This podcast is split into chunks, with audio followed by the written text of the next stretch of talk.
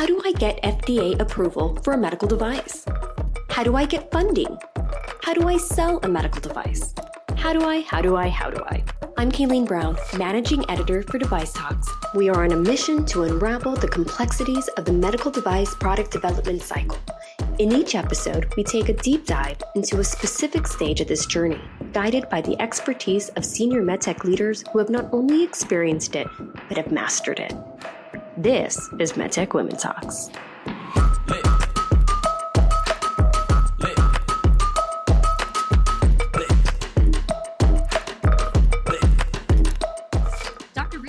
Welcome to MedTech Women Talks, the newest series out of Device Talks. We are here today at Device Talks West, October eighteenth and nineteenth, two thousand twenty-three in Santa Clara. Really appreciate you spending some time with us today. Thank you for having me. So do you go by Doctor Rieger or Kathryn? You can call me Kathryn, it's fine. Oh, great. Okay, perfect. Well, thank you, Kathryn. So I always kind of like to get context and really understand how you chose medical devices. It's not an easy field. So uh, kind of walk us through that. What led you into MedTech? Yeah, well, I think in general, I come from a family of doctors and nurses, and medical was very much a, a part of, we're all sort of influenced by by some of our, um, our upbringing and what we're used to and what we see. So I think that played a small role. Um, but after I came out of, of undergrad, I did go through and um, worked in military first. And then uh, after the first grad school, after my master's, I went into the automotive industry, and both of those are pretty highly regulated, high stakes um, type of engineering and human factors, which is my field.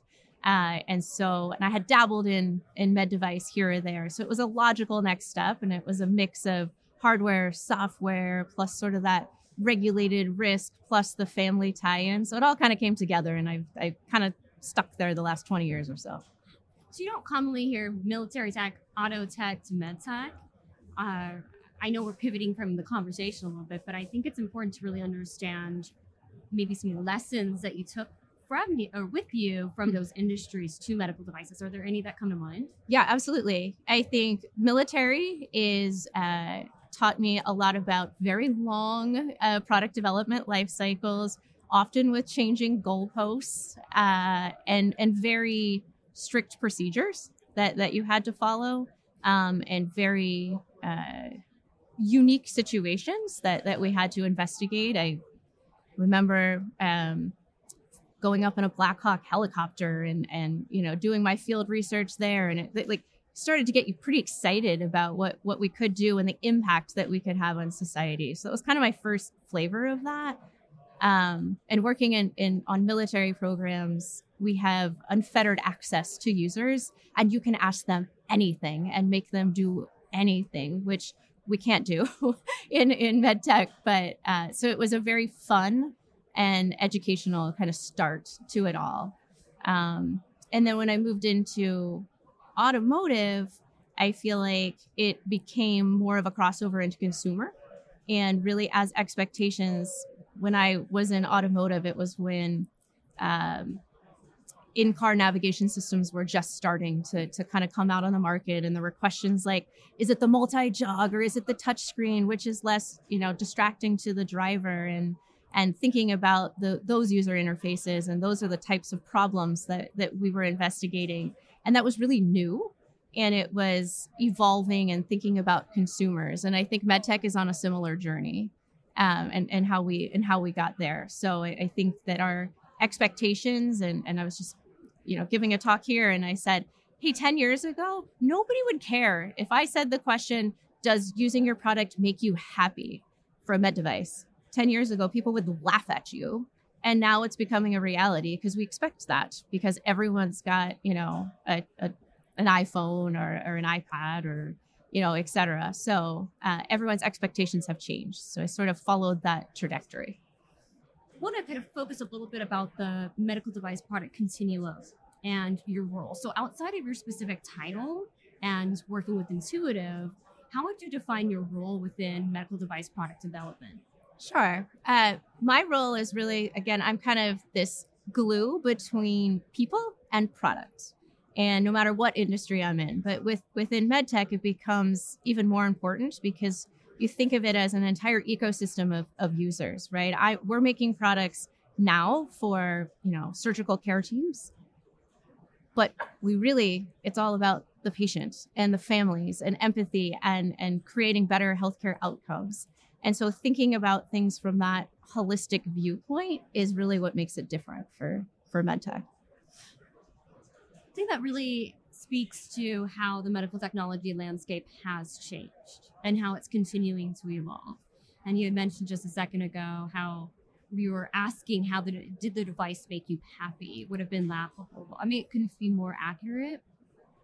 So is that more the kind of human factors like aspect of de- building a product in med device? It's the experience that we're all that we're all collectively creating. So yes, human factors is a part of that, and the human factors team ultimately measures that and helps drive the team to get to that. But it's a larger design and engineering team that builds and, and strives towards that. Of course, you know, safety and effectiveness are a given. We have to have that, uh, and and we continue to to ensure that and demonstrate that. But when I we start talking in terms of does it make you happy? What does that really mean? And why does it matter for a med device? I think is the interest, more interesting kind of nuance is that we know that performance degrades if we are unhappy or if we are stressed. There is scientific evidence that shows that we will be more prone to make mistakes. And likewise, on the flip side of that, if we are ensuring delight as we are using something, we feel good, then we are more efficient and we make fewer mistakes. And so it really does tie very directly into safety and effectiveness. It's just kind of a new way of, of looking at it that happens to also match consumer expectations. Sort of an integration of physical health, mental health, emotional health, behavioral health, so all tied in together. Exactly. Excellent. So you're posed as the engineer in the broader landscape of the medical device product development. So at what point do you feel your role is, you know, kind of brought in? Are you brought in at the beginning from ideation? do you, where do you fall? Yes. Uh, yeah, yes. I, I think all stages, right? So if you, really what we're after is answering two questions, right? The first one is, are we designing the right thing? And the second question is, are we designing it right? And there are particular engineers that specialize in answering each of those questions at different stages. So I, I think for me and in my particular role, I start really early because we absolutely have to answer, are we designing the right thing? Is it meeting a need? Are we uh, going after, what outcomes do we need to go after? Where are the problems? From an, uh, other engineers who are also good at answering that first question might say, I've got this awesome new technology and, and more of a, a tech push. Um, but I think it's really healthy to have a tech push, tech pull uh, situation to answer that first question. And then, of course, I think it's a little bit more well known once you get into the actual product development lifecycle. You know what you're going to build. You you have kind of your blueprint, and now you're just optimizing that until you you know get get to market. And that sometimes is a different skill set and a different type of of engineer, but. For me, I actually, I'm lucky. I get to work the whole way across the, the cycle. So it's in some ways this iterative process, in some ways of sort of saying that maybe my skill set outside of yours, which crosses the entire, of course, but uh, you know, maybe my skill set would be better served later in the product development stage versus earlier in product development stage. I think so. I think it's also interest and comfort level and what questions you're you're trying to answer or problems you're trying to solve with with the technology. But iteration is definitely key throughout. I have a feeling we're going to pivot to the feedback loop here. But before we do that, uh, I, I want to, we had talked about teams and, you know, where you fall within this cycle. So you come in pretty much when you're needed at the beginning and throughout the, the, the stages when appropriate. Where and when you interact with the other like R and D, uh, clinical, yes. That's where it gets kind yes. of confusing. Yes. One thing I forgot to mention is that often at the beginning, small teams are, are a lot better. And then as you get towards the end stages, you can sort of break off into those small teams and it becomes this large team when you integrate, but it's a, made up of a bunch of small teams because you want to move fast and you want to be able to toss away your ideas and it's a little bit fuzzy and roles cross over a whole lot more, titles matter a lot less. in those early stages. And it, it kind of feels like a startup because it, because it is, right? That's really what you're doing, is generating, generating ideas. So it's a little bit different uh, there as opposed to uh, later stages. one hundred percent every role needs to be represented. Every time we try to do small teams because we want fewer meetings and we go after that, somebody's missing from the conversation and it ends up being an inefficiency. And we go back and say, oh, we got to bring that person in. We've, we've got to, got to get together. So uh, there are lots of cross-functional teams that, that come together. And the key is really parsing out and figuring out what those small teams as part of the big team to keep that efficiency going. So it sounds to me, and please correct me if I'm wrong in understanding this, would you say maybe the engineering role plays more of a collaborative role throughout the cycle than perhaps like other roles, like um, sort of commercialization or uh, clinical affairs? Do you feel like... I would, they are pretty central throughout the entire process because it's MedTech. We're creating technology. We we can't create with without the the engineers. Uh, I do think there are highly specialized engineer, and just kind of saying engineer, we're we're definitely generalizing, yes, uh, across the board, and, and and I get that, and and that's fine. But um, but yes, engineering is critical from early stage conceptual. You got to make sure the idea is feasible, that we can actually you know develop this, and there are other folks that are also trying to answer the other questions of you know is it desirable or is it viable. Um, versus obviously in the end, engineering is driving, driving the show. And we don't necessarily need regulatory until, you know, somewhere mid mid cycle to come in and say, okay, now that you guys have this thing, now we need to to figure out how to get it to market. And, and that's a different, a little bit different pathway. So I would say we collect people along the way. We collect more and more engineers, more and more cross-functional partners uh, throughout the cycle. And it's, it takes a, it definitely takes a village. I was just thinking that. Like you're making your tiny village. Yes. Maybe bigger village, sort of depending the impact that you're trying to make. So you said creating a device, which leads me to think about the actual development of the device itself. Not just the concepts, but actually having a tangible something you can hold and use and make an impact. So how do you go from sort of the concept, the ideation, to a physical product in hand? And I, that's a huge question, and we can spend a week on that question. Definitely. Uh, but if you could high level it for us, how do you start? Where do you go?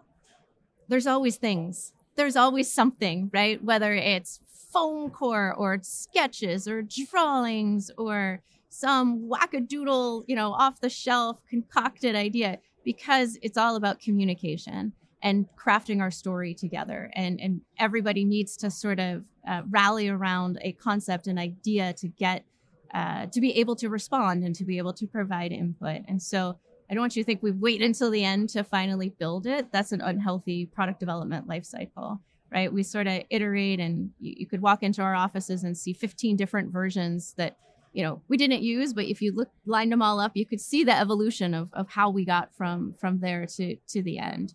And of course, that's what's fun about the early stages, why you have fewer people, fewer resources, so you can toss that. And then as you move and get more and more sophisticated throughout, and we start, you know, real testing. We, we've done tests, you know, on puppets where we've got, you know, people under a table, you know, moving, moving arms, or we call it Wizard of Ozing, right? Where it's just the man behind the curtain, you know, moving, user pushes a button, and then we're like, oh, you know, here, this happens. And Uh, it, we go from that to, obviously, once you engage more and more engineering resources, you can have an actual build with actual software instead of man behind the curtain, you know, push pushing buttons. So I'm it blown away by that. Did you expect when you came from automotive and military that you'd be playing with puppets? I've done it. Actually, I've been lucky to kind of do it all my career. Really? Yes. Yes. A long time ago. Yeah, when I started, we I worked on a an A T M, and we literally it was a, a box, and we literally pushed money out the out the front. But it looked like, felt like, to the you know user that we were testing it with, felt like a real a real you know A T M. So that's I don't know why, but I think maybe it's my theater background, but I find that thrilling. So thank you for sharing. We, we still do it. We put um, cardboard on the front, or we'll put an iPad, and then we can quickly iterate, you, you know, using prototype software or something, and we'll just put a foam cutout, and people think it's real. It's real enough to establish, you know, the objectives that we're looking for. Would that be part of sort of the validating and testing process? Like, uh, we definitely aren't validating well, the puppet right. concepts, I think maybe yeah. but definitely level. testing. And, yeah. and it, we use a concept and it's kind of resource um, and it's, it's best practice called minimal viable prototype. So what questions do you need to answer? What kind of prototype do you need to answer, answer that question? So Puppet's not always the the best, but if you're just looking for some conceptual type of, of information or directional, um, or can this work? Does this, do I have enough physical space around me for this, for this concept to, to work? Um, you know, in our world, are there going to be arm collisions? Are there, you know, are people going to bump into it and, and things like that versus late stage, obviously, and then when you get to validation, you got to be pretty close to your to your final product because you're validating that you designed it right. So it is really important considerations. So then let's talk validation. So how do you ensure that the device functions as intended and is safe to use? So that goes through very rigorous V and V, so verification and validation.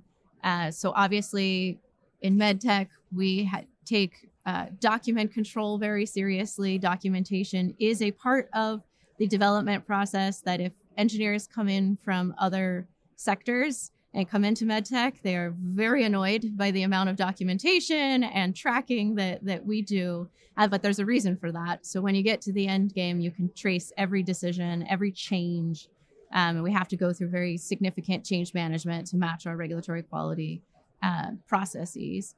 So by the time we get to V and V, we verify that all of our requirements are um, contained within the device, and then we validate and, and demonstrate that safety and effectiveness piece, right? So that's that's the piece where we bring in users and we put them through. We know what all of the um, critical use case scenarios are that um, determine whether or not that device is safe and effective. And we have full care teams, full simulated use. Uh, you know, on on the clinical end, we'll also do you know animal studies and Um, cadaver studies, and we'll we'll run the gamut all the way up to and including you know clinical studies. And once we're bringing clinical affairs, you mentioned earlier, they come into play, and and we do all of that pre-market validation. So it's um, a lot of we were saying iterative, but I think another way of putting it would be that there's there's a lot of checks and balances along the way, especially in MedTech, and that leads me. Why do we do that? Regulation. So let's talk about regulation for a bit. So why do we do that? Patient, oh. patient, people, family, safety, but yes, regulation as well. I, I think it's important to emphasize exactly what you emphasized. Did you have anything else that you'd like to elaborate on in terms of focusing on patient safety and the family's uh, experience? That's that's core of why everyone gets into MedTech.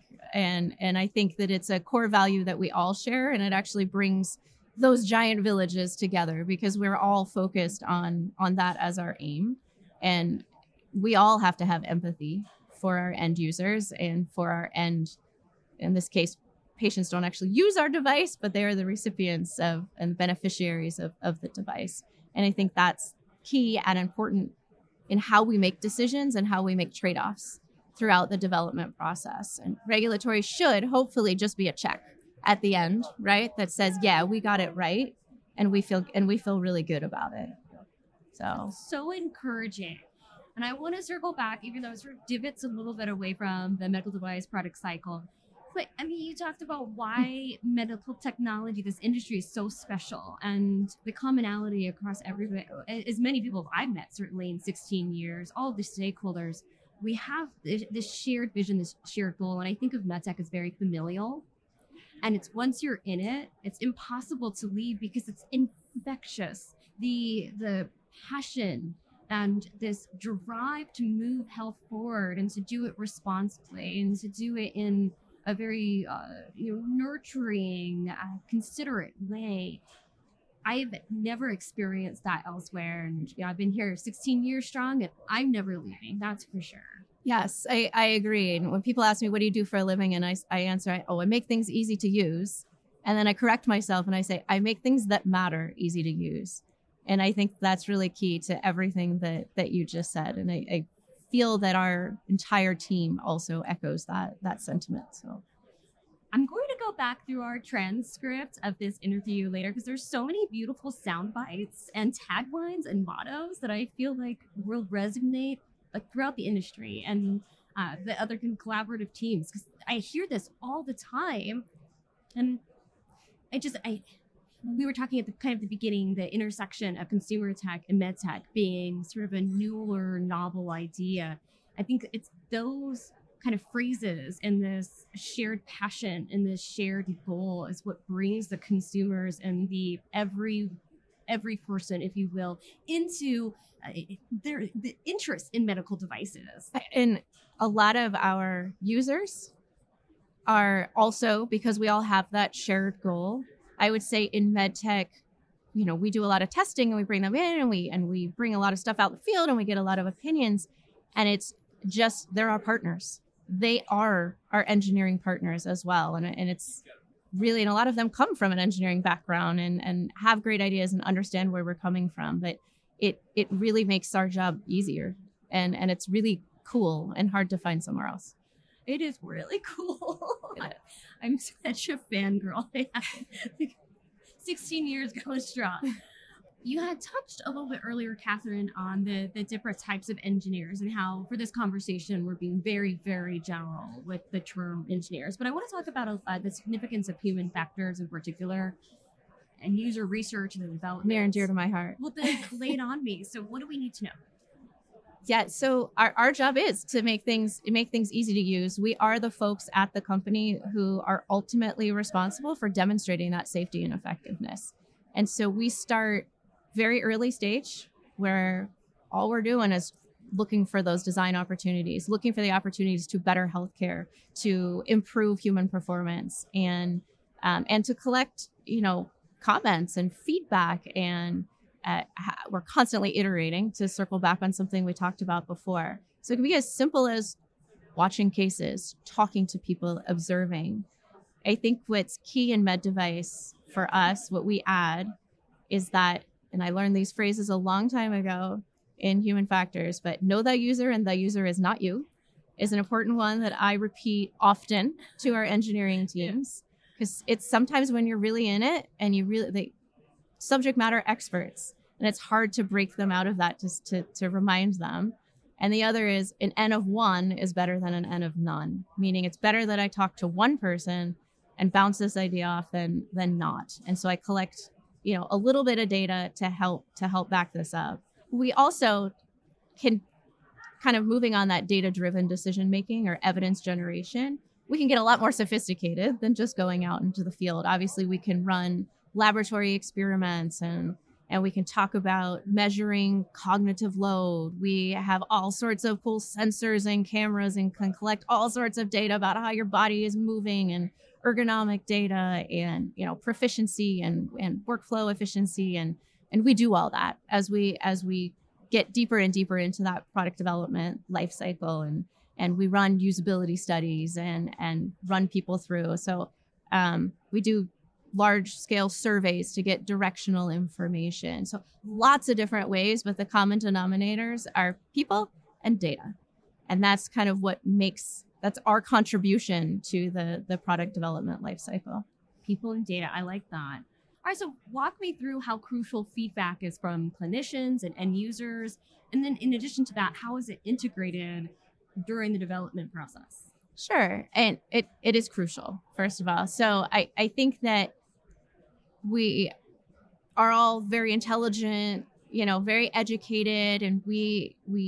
can use existing sources, we can use our knowledge, um, we can collect all of that information and make pretty good educated guesses. And I think it could get us about seventy percent of the way there. But sometimes that extra thirty percent could derail that first, that seventy percent, right? So it's always good to, to have these check-ins. One, we talked about early stage, make sure we're solving a problem from, from our perspective, or there's a need at, for, for this device. Right. And so just checking in on that super early stage, you don't even have to have a concept yet. You're not even using it yet. Fast forward, you know, kind of to mid stage, you've got some prototypes, you're deciding between, you know, different input devices like we talked about earlier. Is it a touch screen or is it here? Which one is faster? Which one is better? Which one will lead to better, you know, clinical efficiency?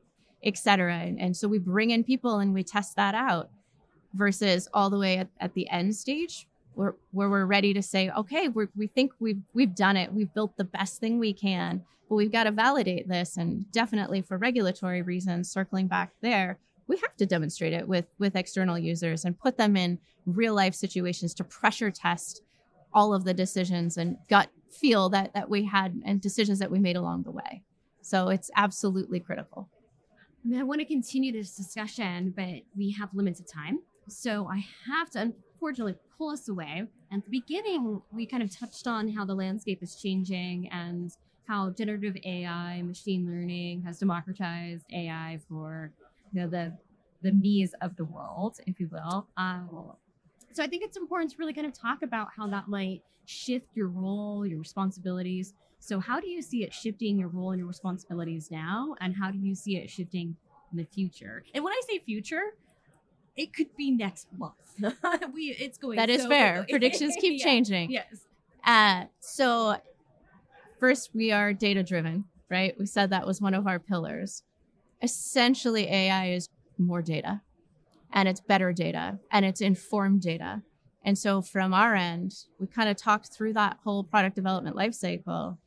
It can expedite it for us because now we, and we are today, uh, collecting, I, I talked about some of these fancy sensors and all these data points that, that we can collect. We can start to build predictive models for how humans will behave and how they will interact with the devices so that not to completely eliminate the need to bring in some of those external users. But in MedTech, that's it's it's a tough ask, right? I mean, we're working on a lot of cool stuff, and I can't bring in users every day. I'm pulling them out of hospitals. Now I'm I'm kind of going against that initial aim of ours, which was to better healthcare. I'm pulling full care teams out of hospitals to have them come play in my lab and, and help me build things, which is important. But if we can lessen that burden, then I, I think that our job will shift more towards solving the really hard problems that A I can't solve, and A I can help us uh, get to that end end answer a lot a lot faster, giving us more room and more time to be more human. Yes, yes, and humans will always be humans. Yes, right. So that I have learned that through many many years of usability testing devices, where I think that we are ninety-nine percent of the way there. And you put it in front of people and they do something that is totally not at all what you expected. And you're like, oh yeah, all right, are still humans. And that is that is a different part of engineering. Because most engineering tests you can, you know, you're testing reliability, you're testing durability. Every time you drop it, you know, you can you can count, you can quantify. Humans, never. I think that might be the most accurate thing I've heard all year. Any last thoughts, Kathryn? No, I'm just excited to be here, excited to to share the, the journey. So thank you. Oh, no, thank you. Doctor Kathryn Rieger, thank you again for joining us on MedTech Women Talks. It has been a thrill to spend time with you, and I hope that I can have a follow-up conversation because every question that I asked led to three other questions that I want to ask. So thank you again for your time. Thank you very much. And that's a wrap. Thank you so much for joining us on this episode of MedTech Women Talks. Please share this episode on social media, to your coworkers, to that new hire who's overwhelmed by the nuances of MedTech, and to that seasoned executive who is looking for a way to educate and inspire. Please like, follow, and subscribe to the Device Talks Podcast Network to never miss an episode. Our next will feature Doctor Vivian Golfin, Senior Associate at Intuitive Ventures, from the perspective of the venture capitalist. But before I let you go, I'd like to shout a big thank you from our figurative rooftop to our sponsors, Aptyx, Catalyze Healthcare, Confluent Medical, and Cretex. It is only with their support that we've been able to create this incredible series. Want to join the best sponsors in MedTech? There's still time. Connect with me on LinkedIn or reach out to our Device Talks editorial director, Tom Salemi. Once again, I'm Kayleen Brown of Device Talks, and we'll be back soon with Doctor Vivian Golfin of Intuitive Ventures.